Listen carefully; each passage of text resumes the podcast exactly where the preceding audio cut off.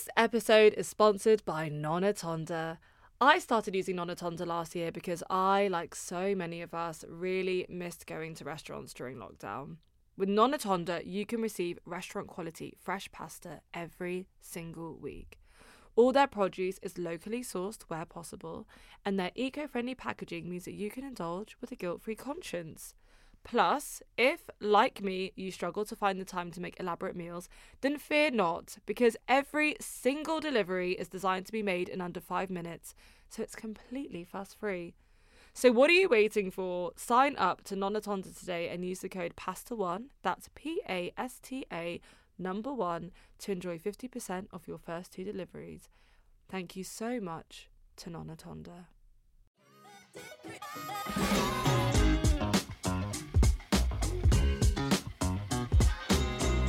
Welcome to The Uncertwenties, the podcast for 20 somethings who don't quite have their shit together yet.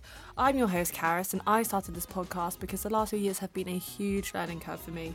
Entering the world of work, moving out of my family home, trying, and often failing, to live up to the challenges of being a fully fledged adult. It can be overwhelming at the best of times, and I know that I'm not the only person who feels like this because I'm going to be speaking to a bunch of my friends and people that I admire about the struggles that they have faced and how they are able to absolutely smash life.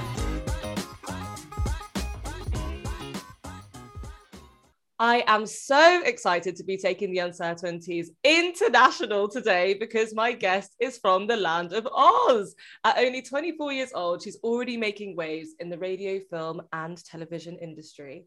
She previously studied film and television on the Gold Coast in the hopes of pursuing her passion to produce content that champions authentic Australian stories.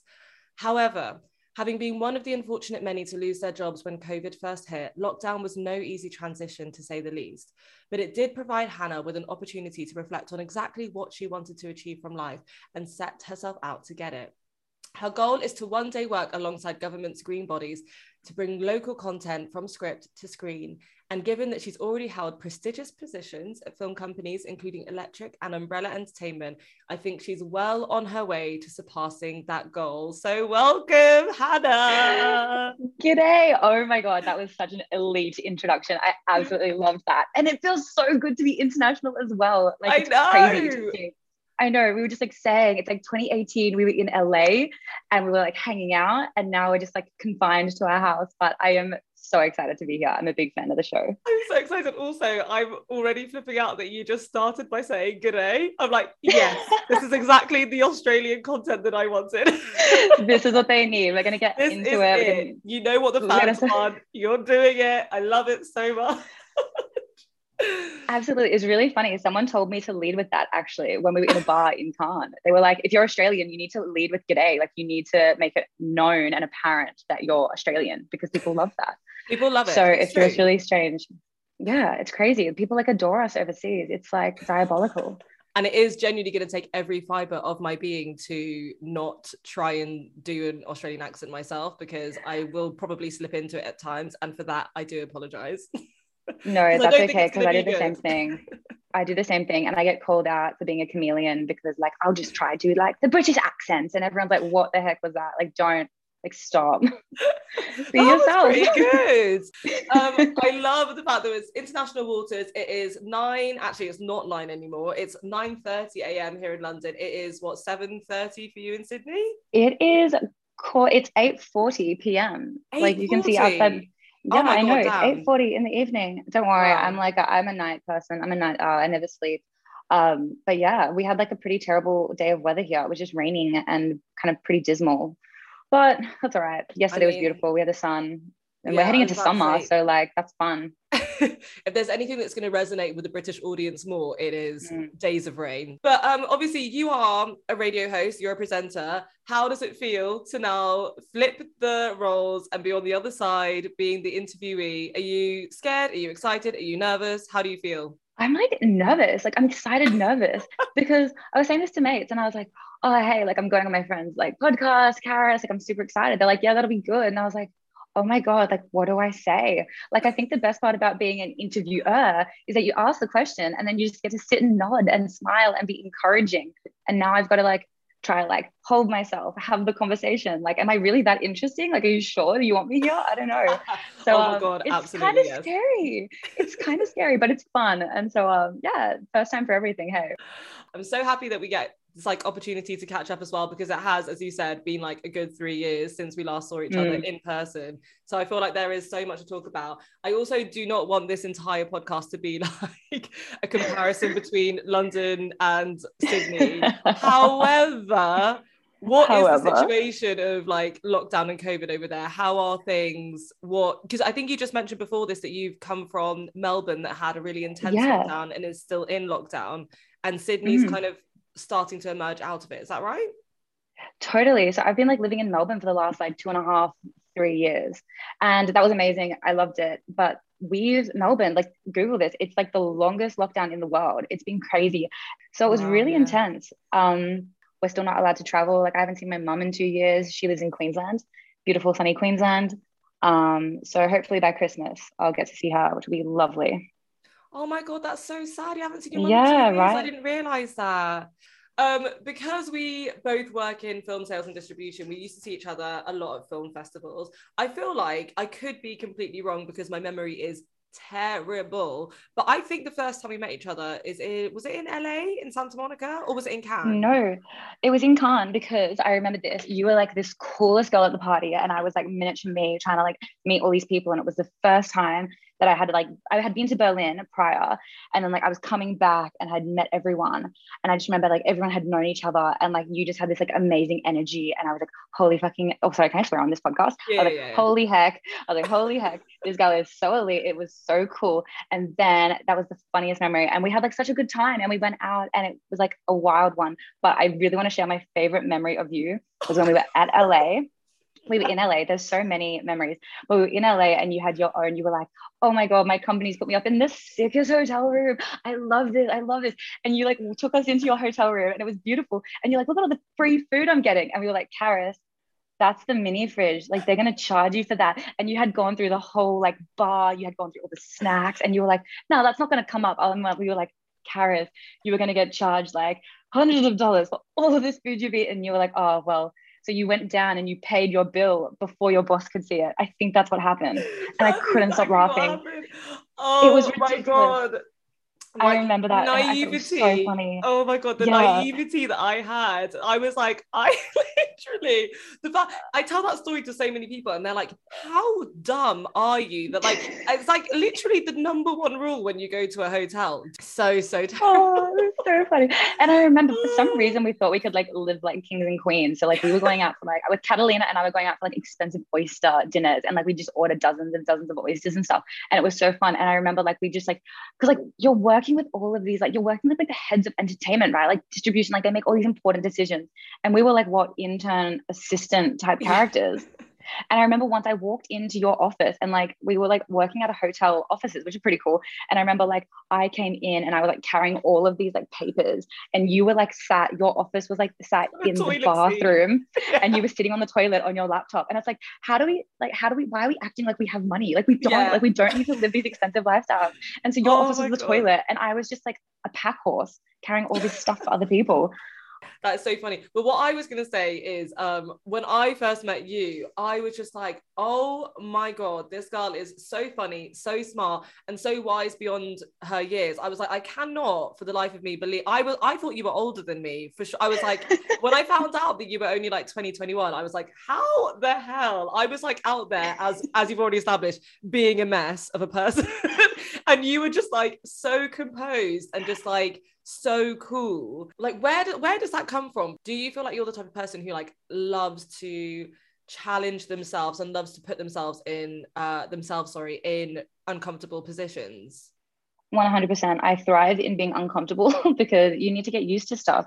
And the first time I met Electric was like crazy because I was really lucky in film school. I, I got to write and direct like a film. This is like a little like backstory for it, but I wrote and directed a film and it got into like Berlin, like it got into like a little short corner short film festival. And that's why I went to Berlin. Oh, and amazing. that was accompanied with the, yeah, and that was accompanied with the fact that my friend Rose had found this internship opportunity to go and work at like the European film market. And I was like, oh, I'll try that. And I met Electric and I met Andrew and like Christiana and I met like a whole bunch of amazing people and like clicked with them And for me, I never knew anything about distribution and sales. And so I saw this world of like glitz and glamour and travel and dinners and like just like acting really swanky. And I was like, oh my God, I love this. Like, this is great. Like, who wants to like work 50 hours on a film set when you can just buy and sell films? Like, what? Like, you're kidding. So I got into that and then they invited me back to Cannes which was crazy. And then they invited me back to LA. And like by that point, I went from intern to like international assistant and they like started paying me for it. And I was like, this is wild. Like, this is really cool. And so I've always been ambitious and like, it's just me and my mom. Like, she's a single mother and like, always growing up, she tried to give me the best, but she always said, like, if you want to go far, like, you know, you really do have to work for it. And so I became like fiercely independent. Like, I always wanted to work in film or just creative industries. And she was like, oh, like, try law. And I was like, no. so um, I was like, absolutely not. And so like, yeah, I just kept building it. And I think like through the experiences of like travel, all the like festivals and markets and just people I met, I was like, this is what I want to do. And so when I moved to Melbourne, I got my first distribution job and it sucked, sucked so bad. Like it was good. They promised me the world. And I was like, I uh, no now. Um, and then like again, COVID got me like rethinking of like, what do you actually want to do? And so I started connecting with like people on LinkedIn and reaching out to all these companies. And that's what moved me to Sydney and I realized that I want to work in film and TV. I want to change the way that Australian cinema and television is happening because we have no good exports. Like, when's the last time anyone in the UK or globally watched any good Australian content? So that's my dream. And like, I'm just so focused on that. And I've always been loud, but now I've known how to channel that energy into sounding smart because I always wanted to try, you know, be the person I am, but also, you know, carry myself well. Because it's really hard. I think it's like any woman, a young woman in any industry ever, it's really hard to compose yourself. And I just wanted to be respected. And I wanted people to go, okay, don't be ageist. Yes, she's only 24, but she's got this business plan and it makes sense. And so now that's kind of coming to fruition where I'm like setting up my own like company and just like starting on the groundwork just as a side hustle, but it's it's working and it gets me excited about the future and what can be achieved.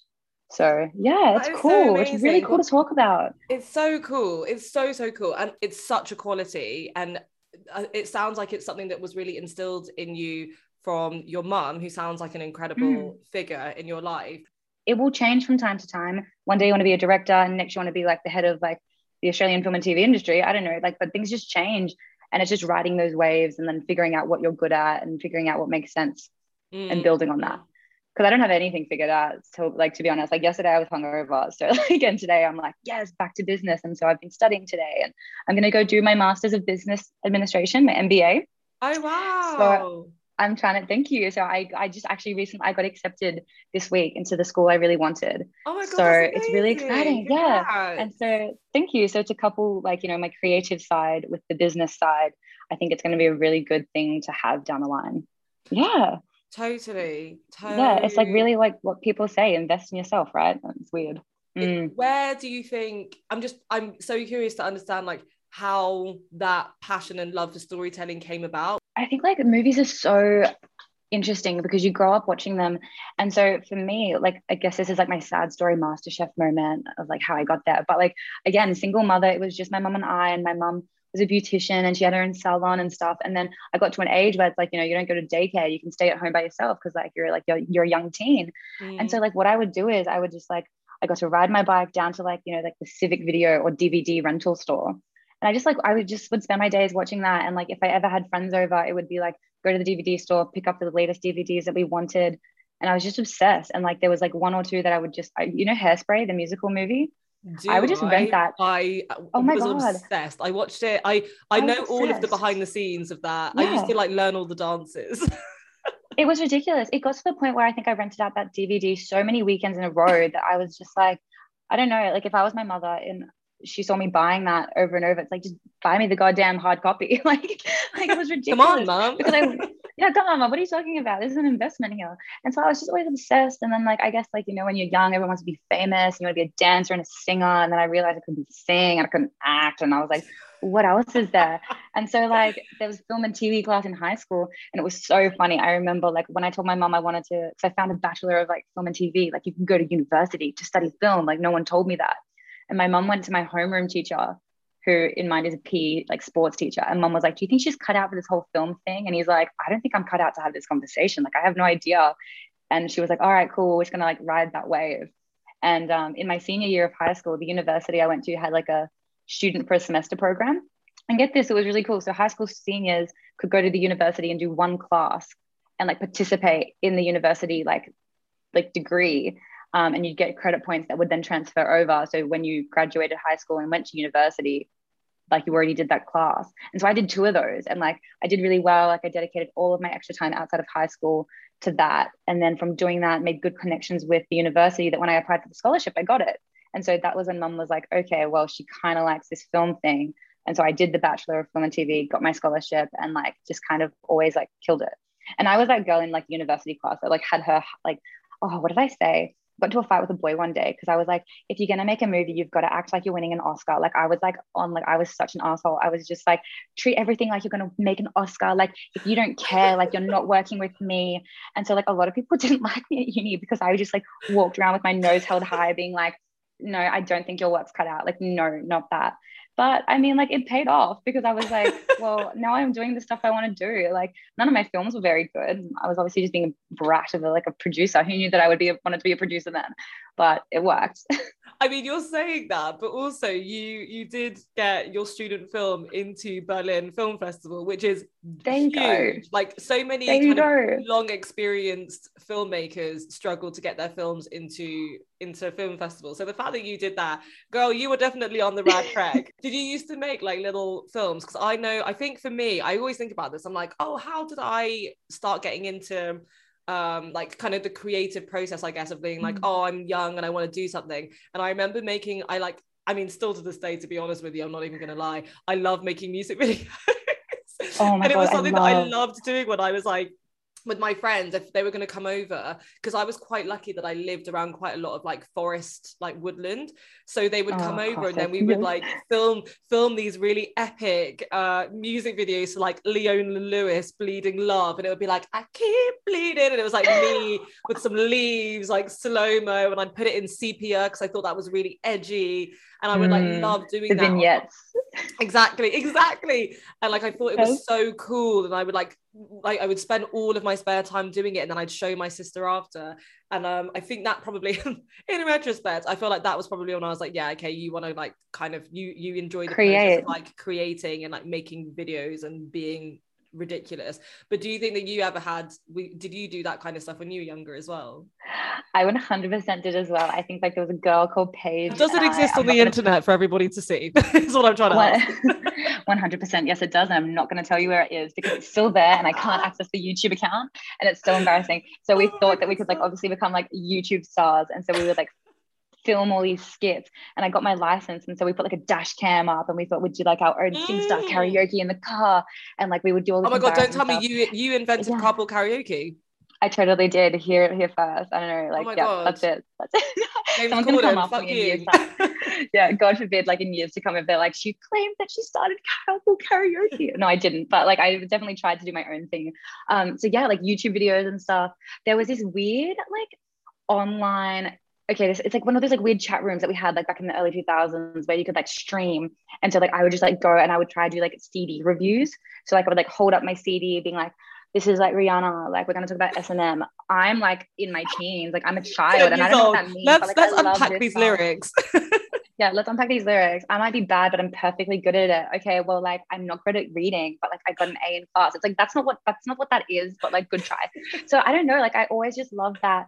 And I think, you know, being like a a charis like a big like loud personality it was yeah. just always like yeah you just kind of i don't know it was just always like a creative threshold that i wanted to do and it was for me it was like obviously like clear as day that if you love something like as a hobby you can make that a job mm. and so mm. everyone would be like oh like you've got to have like reality and dreams and i was like no like i want to do that so i'm going to do that and people make money so like i'll find a way to do that but I never woke up one day. I, I don't know. I say this to my friends. I'm like, who wakes up one day and goes, I'm going to be an accountant? Like, all right, like, are you that like passionate about like money? Potentially, like that's cool, but this is what I'm passionate about. And so that's for me.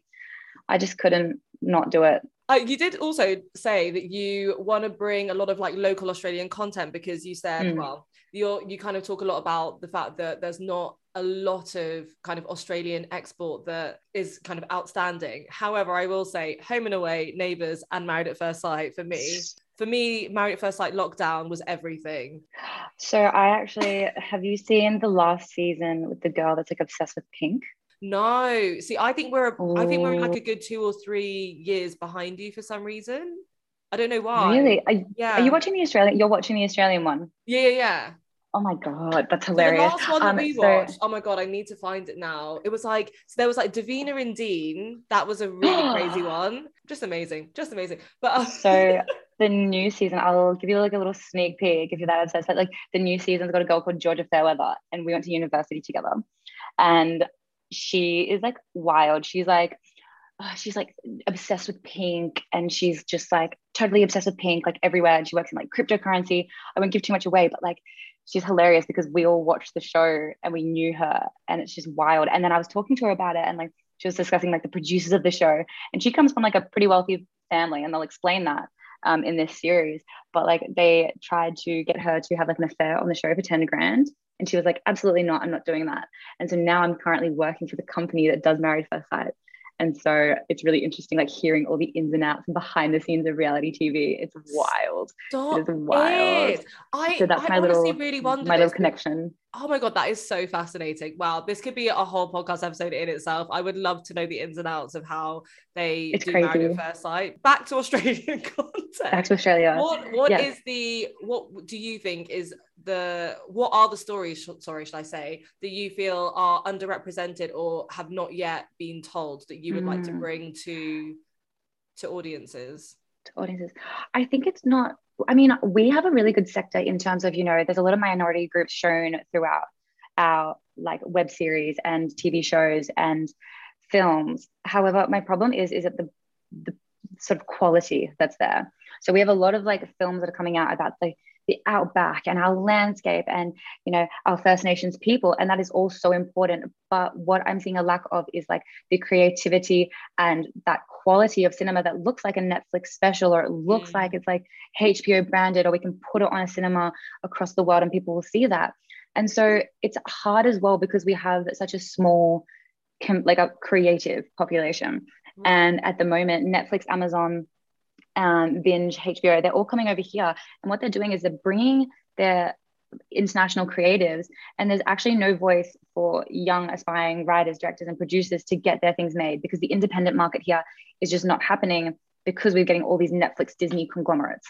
And so I think there's a lot of content out there that can be spoken for and that needs to be represented but it's not happening. Like we don't have the Squid Games. We don't have like you know in Scandinavia, like in Scandinavian countries like now they're doing all these like cool neo noir like sort of like yeah. crime things, and it's sick. But like we don't have that in Australia. We have nothing. We get one film every like ten or so years that like hits like you know the international market, and it's kind of like oh that was cute, pat on the back for Australia, like that's good. We have mm-hmm. no export, and I don't know what that export is yet but I'm trying to find it and I'm trying to find a market that we can tap into because I've got a lot of creative people around me and I hear their scripts and I hear, you know, their pitches and I go, that's good. But our government as well and our like our governing screen bodies aren't giving that to the people. Like they're not allowing us to make that content. Why? I, I don't know. Like they're just trying to hit all their quotas. And so we've got things like Home and Away and Neighbours, which I'm glad you love and you're obsessed with. But Australia, Australian audiences aren't tuning into that because if yeah, I wanted to watch Home and Away, so I'd go down to the beach and I'd watch all the bogans that are just hanging out there and I'd like get in on their lives. And in fact, I do that at the train, I do that at the bus stop, like it's fine. So I'm just trying to like regroup and think, how can we get a more, you know, a younger audience through? And we're doing good in the reality space, but drama scripted, it's just not happening. No, that's okay. And the last thing that we did was I got to work on a show called Clickbait. I don't know if you saw Clickbait on Netflix. I my, yes. so my parents watched it and my mum loved it, like to the point where she was staying up until kind of 4 4 a.m. watching Great. it. She found it so addictive. Okay, believe it or not, that's an Australian showrunner, Australian writer, Australian directors, international cast. I guess that's fine, but the whole show looks American. No one's going to know that that was ever produced and created in Melbourne. Mm. And that's what it was. And no one knows that. And that's fine. Like we can have those shows that look American and stuff like that. But it's like there was no sort of encompassing like this is Australian. It's like it was just there was nothing there. And our culture is really weird. Like we have we think we're the funniest people in the world. the world thinks we're kind of funny, but like there's a huge there's literally a huge gap between our country and like ours. Like it's crazy. But we need to somehow bridge that. Yeah. It's That's wild. really fascinating. I'm just wondering, like, all of those things that you're saying, do you think that it's mm. like a lack of uh when it comes to the, the quality, which I think is like mm. where uh the problem lies do you think that comes from like a lack of funding a lack of opportunity or probably just like a mixture of all of that Totally. I think it comes from a lack of funding. I think it comes from a lack of, you know, people like doorways, like open doorways. Um, mm. I think it mm. comes from a lack of, you know, just also people because people know that there's no opportunity there. People aren't putting that forward. So there's like great scripts and great stuff out there, but like it's just not finding its way into where it does. And if it does, it gets stopped in its tracks because it's too expensive for an independent film. It's too hard to make because it's a like I don't know, like a sort of drama scripted TV show. And so it's just not getting the opportunity because a lot of our funding has gone to studios owned by Fox, mm-hmm. owned by Disney, and then they go, "Oh, well, we've got the next Marvel film coming here," um, so we actually have no space for independent films. Right. So there's so many different factors. So my kind of plan was is I've got this like acquisitions development company idea where we would take sort of like, you know, finished projects, help them get distributed, help them with the festival circuit, build that up. And then it's kind of like, you know, follow the pattern of get some festival wins in there, do that, and then start commissioning scripts and like looking at those scripts and like helping them get financed and funding. And then from there, that would just evolve and we would have a slate and then from the slate we would like start commissioning like directors and writers on board and then we would kind of turn it into our own production company. So it's like a 10 year plan but i'm starting today. So by the time i'm 34 who knows where it will end up um, there is there are a lot of like very talented Australian writers directors. I mean, obviously you've got Baz Luhrmann, who's like probably one of the most notable figures, and then you've got like Nicole Kidman, Margot Robbie, Russell Crowe, although he's technically born in New Zealand, but New Zealand. Of, we steal him. To- we token steal Australian, exactly. Are there are there any um, writers directors that for you have been like you know a massive inspiration? From like an Australian point of view? Yeah it's kind of hard to say like not really like again because i don't I don't I don't know them. And that sounds really weird as an Australian being like, I don't know those creatives. But besides the ones you've kind of currently listed, and then like a few people I personally know in like the TV game. Tony Ayres, actually. Tony Ayres is a huge one. He was the showrunner on Clickbait and he just did this amazing series called The Fires. And so like um uh, you know, back in 2019, 2020, we had the big Australian bushfires and it kind of got like international headlines and it was a really big issue and there was so much happening with that and he just did this sort of like um, series like a, a drama series about that and how people navigated their lives through the bushfires and it's really confronting and really compelling. But tony ayres comes from sort of like a really interesting background where he migrated here with his family and then he kind of built his life here and um, yeah he's the stuff that he's doing with australian uh, you know TV is really interesting and it's going to make big headway. He did clickbait.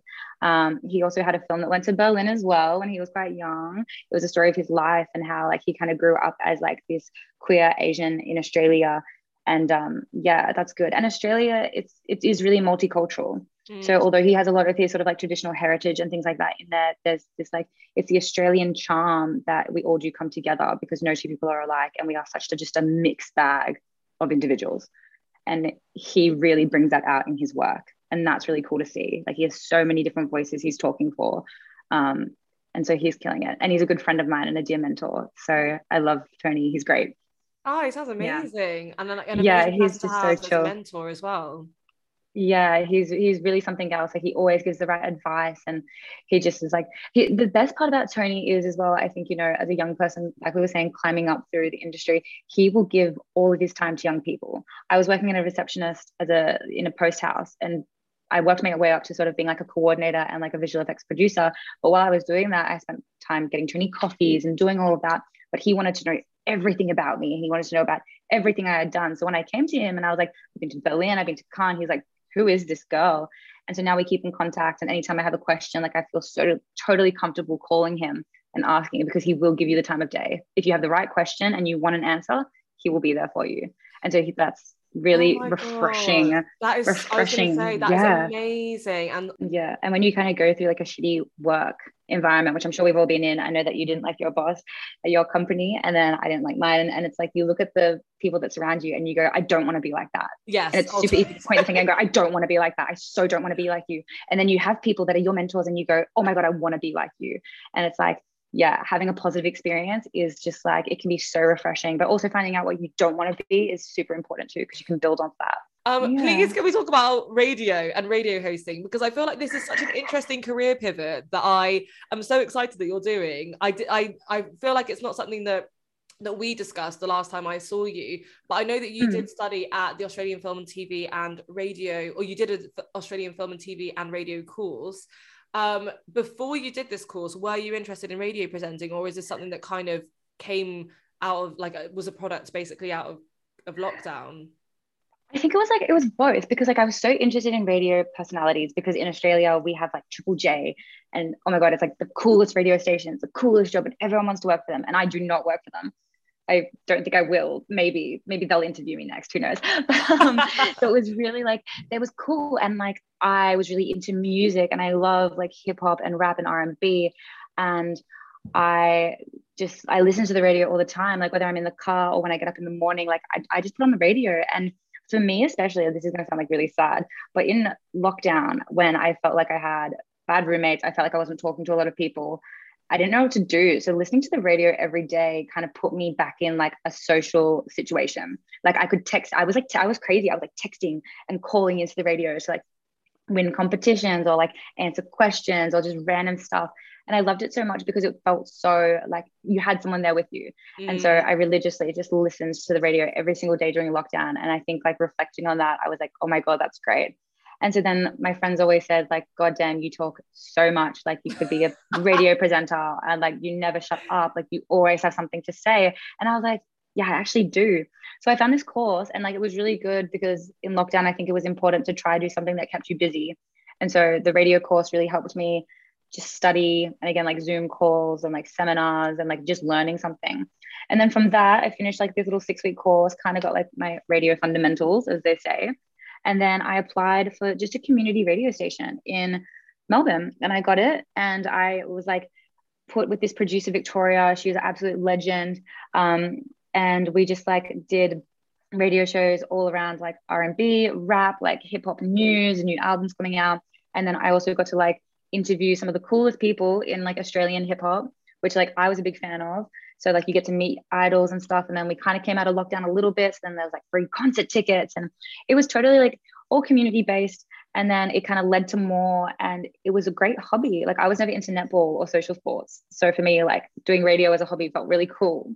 And I think it's really important. Like I think a lot of people really struggle to talk in new situations, right? Mm. So like when we go to like all these networking events, like you're on, you're switched on, you know who you are, you know the right things to say. And I think as much practice as you can have of that and connecting with other people, it's so important. And like you never know the next person you're going to meet, you never know who could change your life next. And so doing hip hop and radio is just really fun and it sounds cool. Hey, I'm Hannah and I host a hip hop radio show. Like, yeah, that's that's fun. that's fun. And I love that. I know. And so it's so much fun. And like the team is awesome. And the music is great and it like makes me want to be connected online more and learn new things every day and just like stay up to date because it's fun and it's interesting to me and yeah it's cool what are the key things that you think that you learned that maybe and also things that maybe people don't realize about radio Totally. So in a lot of different, um, there's like different types of radio. Obviously, you've got like commercial where you can like add all of like, you know, yeah, pop up ads and things like that. And you can talk about brands. We could talk about like Uber. We could talk about Lyft. We could talk about Coca Cola. And then like in a lot of instances, you can't actually like sort of like advertise on community broadcast radio or government radio. So it was really interesting learning about like the laws surrounding that that have been so set in stone, and a lot of them haven't necessarily changed mm. since the dawn of radio like there's still a lot of like principles and practices that people use um, you learn about microphones you learn about interviewing people and i felt like that was really important because a lot of the time i felt like when i was younger i would always want to talk about me me me and it, i always kind of i think that's why i got so ambitious because i wanted to prove to people that i was doing things and like look at that and that comes from a place of anxiety right mm. but then mm. like slowing down figuring out how to interview people and ask questions and then like when someone says something, it's important and that can lead to another question and you can learn so much more about that. So that was really rewarding um, from an interview standpoint.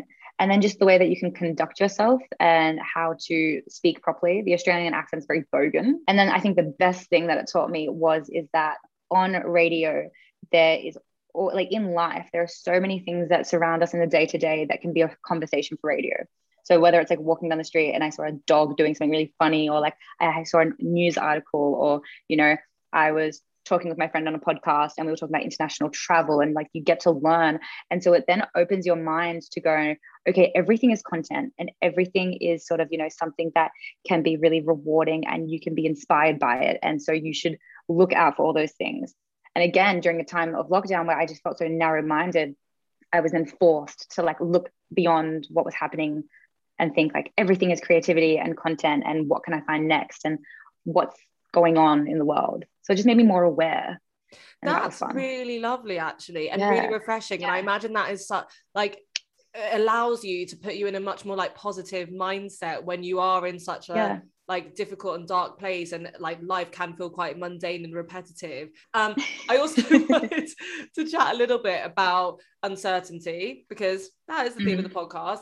Um i think you you have actually uh, mentioned it a little bit earlier but the beginning of lockdown sounds like it was a very very tricky time for you. You had just started a job when and then you were kind of uh immediately well not immediately but quite soon let go from that job because of the uncertainty around um, uh, the virus. And you also kind of mentioned earlier that you are struggling with your roommate and going through a breakup. So it was quite a lot to be dealing with at a time where the world was already very uncertain and everyone was just like, what the hell is going on? How, just like, I would love to hear a bit more about that time and like how you felt and yeah it was really hard because like it was the first breakup that i had gone through that felt really serious and like you know i was like 23 well so old but like it was that first heartbreak where you're like oh my god yeah. like this killed and like i felt really hurt and i got really hurt. And then like i went to like my roommates were the only people that i thought that you know i could talk to about it because i thought we were friends like we were roommates. But mm-hmm. they were like we could have told you that like that guy was trash like he treated you really badly it's your own fault. And i was like whoa like whoa reality check is it me that's the problem? And i was made to feel like it was like my fault and i could have gotten out of it sooner and like i should have like seen the red flags and i was like but like it worked and like then it didn't and now i feel like i'm not supported because i'm being told that i'm wrong and then i've been hurt and so i had this like total loss of self and it was really really sad that because i got really in my head it was super hard. And so then like I would talk to my friends being like, what is wrong with me? Why is it my fault? Like, who am I? What could I have I done better? Like, how could I have gotten him back? Like, if I wasn't so like, you know, controlling or if I had like, you know, maybe been more in the pitch. I don't know. Like it was just a whole bunch of stuff. And then making it feel like you're just like the absolute problem. Mm-hmm. I was mm. like, oh my God. And so I kept trying to figure out like, why was I the problem and like what was going on with me. And then that just like fixated into like a whole realm of anxiety of like, why aren't you good enough? Like, what's going on? And then like you had to go to work and I felt tired for work because I wasn't sleeping. And then I was like trying to talk to people, but then I felt like they were getting bored of wanting to talk about my problems. And it just sucked. Like it just was like really sad and sucky. And it was like Melbourne winter and it's cold and it's rainy and like I got home from work and I wouldn't talk to anyone. And like all my good friends and family were in a different state and then I like lost my job and I was like, oh my God, like what is going on? And so I guess like when I get into situations like that, it's really hard to like say, like, oh my God, my mental health is really sucky. And now I need to try to pick myself back up. But I just did what I kind of always kind of did. And it's like those who get put in tough situations have, you know, one opportunity to kind of like rebuild and go, how am I going to deal with this situation? And how is this situation going to build the next person that I am? So like I like focused on listening to the radio. I found like some study options that I wanted to do. And then me, because of what I had been instilled in me from my mom and working hard, I offered my job because they couldn't afford to pay me. And that was the reason that, you know, they had to let me go because they were like, we don't mm. have cash flow. So I was like, well, I don't have a job. I was like, I'll come into the office twice a week and I'll work with you for free. Like, I just want you to remember me. So I went in and I was still working like just like for free for like a few months. And they were like you don't have to do this. And i was like no i want to because if i'm not busy and if i don't have something to do like i don't know what's going to happen. So my boss really appreciated that. And then after a few months he asked me back. And he was like no one like it's really hard to come across young people that would do something like that like working for free. But i knew that's the industry i wanted to be in. So it kind of just felt like a, a unpaid internship. And so that helped and then like i put myself in a situation where i was around better people. And i think because like your self-confidence is so broken when someone wants to reach out and be your friend and go hey you're cool you've done cool stuff i found it really hard to believe. But then through meeting people that i kind of connected with more i realized oh like you know you're actually you have all this stuff going for you and you've got to get out of this funk. So it was just like a progression of like dealing with those anxieties and insecurities and then surrounding myself with good people and like feeding my brain and like knowing what was good for me. So it's like skip that party this week because the alcohol and like the partying and the dancing is not going to help you because you're going to feel worse the next day. So like get out of that mindset and then like you know focus on what you want to focus on and if this house is really toxic you can leave like you don't have to feel indebted to stay on this lease like you can just leave so i left And then I found this amazing household of people that were all artists. They were a bit older. They had gone through similar situations. So then, like, connecting with them helped me do that. And then I think through just like, I got really annoyed with being angry. So I was like, I just need to channel that like energy. And so then I just like helped myself. But it's really weird reflecting on that now, being like, who was that person? Why was she going through that? And now looking where I am and going, oh, well, that was kind of silly of you. But it's not silly. It's just something that happens to people. And it's navigating that and then coming out the other side and going, oh my God, I beat that. Like that was great. And I never want to be put in that situation again. And I know how to stand up for myself. And I know if I ever get into that mode again, I can fix it. So it's good.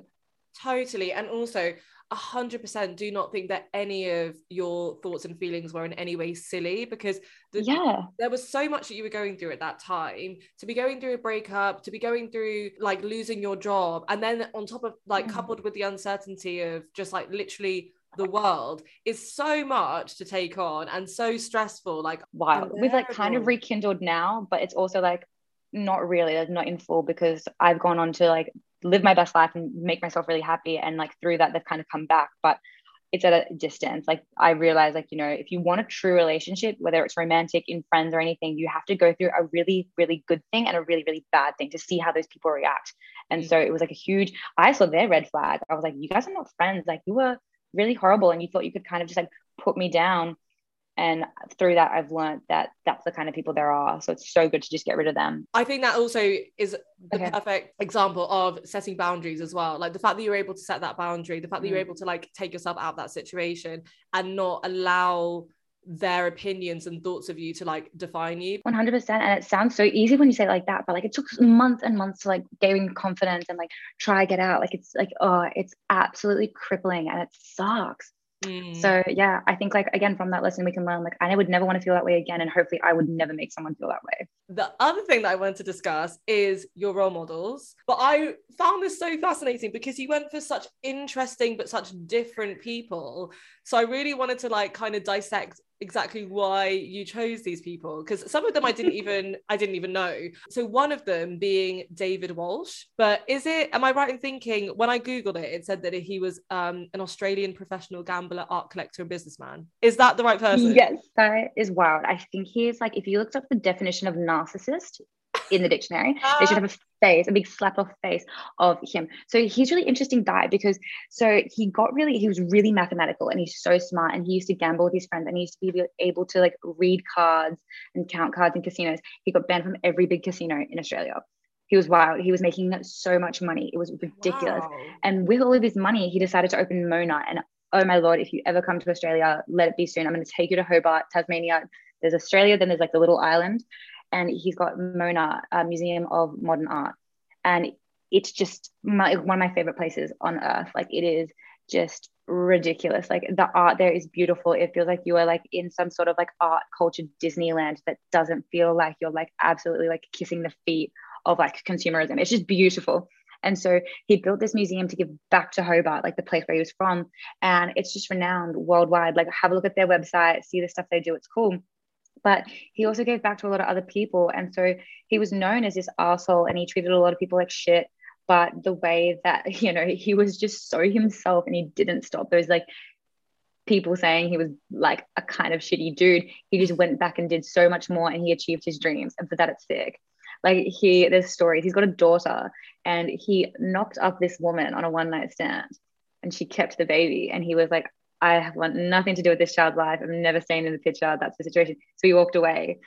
Comes, she turns 18 and he kind of feels bad. And so he gives her her own wing of the museum. And she's got, there's a wall, there's a wall of vaginas in the museum. And it's like kind of a take on like every vagina is different. And if you press one of them, it's a secret door that goes into her own passage. She has like an own mansion and she can walk into this multi-million dollar museum. Like it's crazy. And so then he did like a lot of good stuff. He took care of his baby mama and like it's just wild. Like his thinking is so wild. He's so straightforward and a businessman. And he's a art. I love art. I'm an art collector myself. Well, I'm trying to be got like two pieces, but um, yeah, he's just everything about him is just like so suave and himself, and like he just like does the right thing, but like he doesn't go about it necessarily the right way.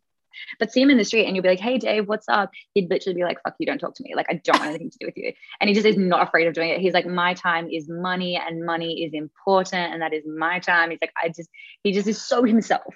Uh, another one of your role models is Jane Fonda. I don't know much about Jane Fonda. She's like, it, I was just thinking about this. It's like someone who, again, is a household name. I don't feel like I've watched her in that many things. I don't feel like I like know her and her life very well. So yeah, I'm really intrigued to understand why she's a role model to you. Totally. So Jane Fonda, I mean, like first and foremost, like yes, she's an actress, but okay, I ha- I met her once. I met her in Cannes the year that we were there. So I, I had like actually everyone yeah. meets famous people in Cannes, and I am nowhere to be seen. Like where am You've I? Never met- Why am I not meeting Who? I think the top three list from Cannes that year was that I met Jane Fonda, I met Spike Lee, and I also met um, Adam Driver. Like that was my year. Like that was my year in Cannes. It was the best. She's an activist, and she's like this um, environmental activist. She did like a stint in jail and made it look like the sexiest thing ever. Like overnight in New York City, she's like a huge like human rights activist. Like she did a lot. Like it was sort of like in New York around different like race wars and stuff like that. She just cares about so much, and she's not gonna like let anyone tell her different. Um, she's old now. She's like really old. And she only recently got like arrested again, like last year during the Black Lives Matter protests in um, New York.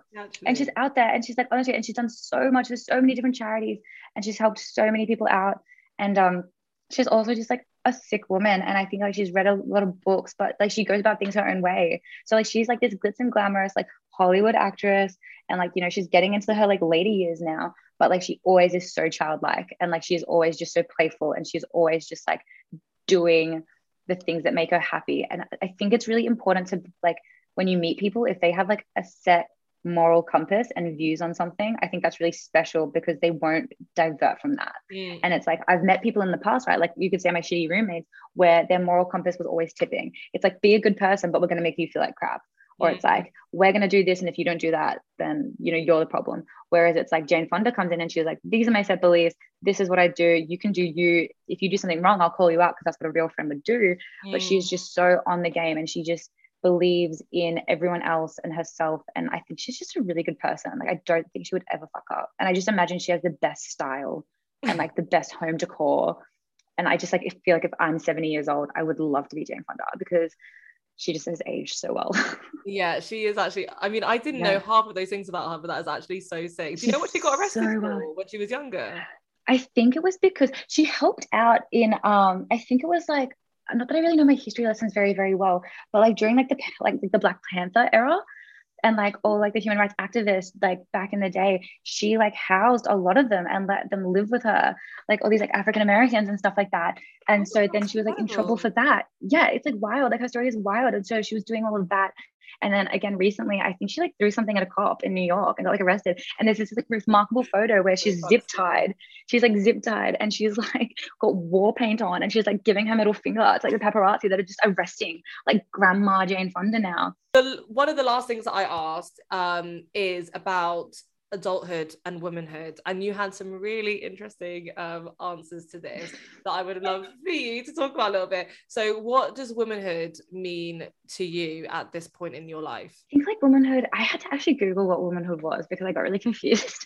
I was like womanhood. I think it's just like if the first thing that springs to mind is like strength within yourself. Mm. because again like like heart like the conversations that we've had today it's like well, the conversations that we've had today, it's been like that. It's really hard to know who you are. And like in the being 20 something and being in a time in your life where it's so uncertain, it's really hard to build that confidence and go, this is where I want to be. And so it's like finding strength within yourself, I guess like trusting your gut. And like, I think it's, you know, being a woman is like very hard but like also be empathetic to people because you know we should all girls should look out for girls women should look after women and i think humans need to look after each other um as we are wrapping up the podcast i've had the best time ever but as we are wrapping up um there are two things that i ask my guests at the end of every episode one of which being what is the thing that you feel the most uncertain about right now right this second Oh, the most uncertain thing I feel about right now. Oh my gosh, there's probably so much. To be honest, it's my car outside my house. I don't know if this is fair and like probably not like the most profound answer, but I just can't be bothered buying a parking permit. And I know that in the last month, I've had two parking bills go to my mother's house and I'm in trouble. And I did it again this weekend. and I know that there's going to be a $70 fine waiting for me. And I'm so uncertain about that because I think once you get a few, they start taking points off your license. Oh, shit. And to see, I don't have it. I don't, I don't have it all together. I'm a liar. I don't have it all together. So I feel really uncertain about that. And what's the thing yeah. that you feel the most certain about right now? The most, I feel really certain about, I feel really certain about this house because I think what's really important is I've just moved into stay. I've just moved into a huge, big new situation. But I bought this, I well, didn't buy it, I'm renting off like a listing I saw online.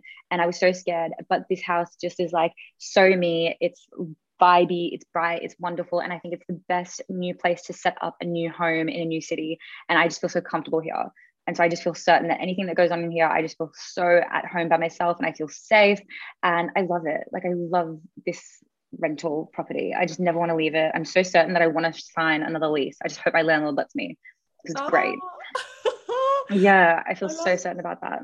I love yeah. it. I mean, I can only see a very narrow vision, but what I can see, oh, looks amazing. You've just I've just shown Karis my little thing. I've got like a Barbie. You, it like goes around the corner, like for the people that are listening, it goes around the corner and my whole kitchen is pink and it's like very like French style. Like I open up my windows and it's like oh, beautiful, like garden and stuff. And so it's like my little Barbie dream home. And so it's like perfect for me. It's yeah, it looks small oh in this like Zoom chat, but like it's stunning. Yeah, it's like a heaven. I come home and I'm just zen and relaxed. And so I'm certain that I just I'm happy here. Yeah. Oh, amazing. Oh, such a nice way to end the podcast. Hannah, it has been the ultimate pleasure to have you on. Thank you so much. I've loved every second. Oh. So thank you for having me and like congratulations with the podcast. I love watching and keeping up with you from my little land down under. It's good. Oh, thank you, thank you. No, this has been so amazing, and uh, this has been the Uncertwenties. Thank you so much. We'll be back with a new episode very soon. Bye.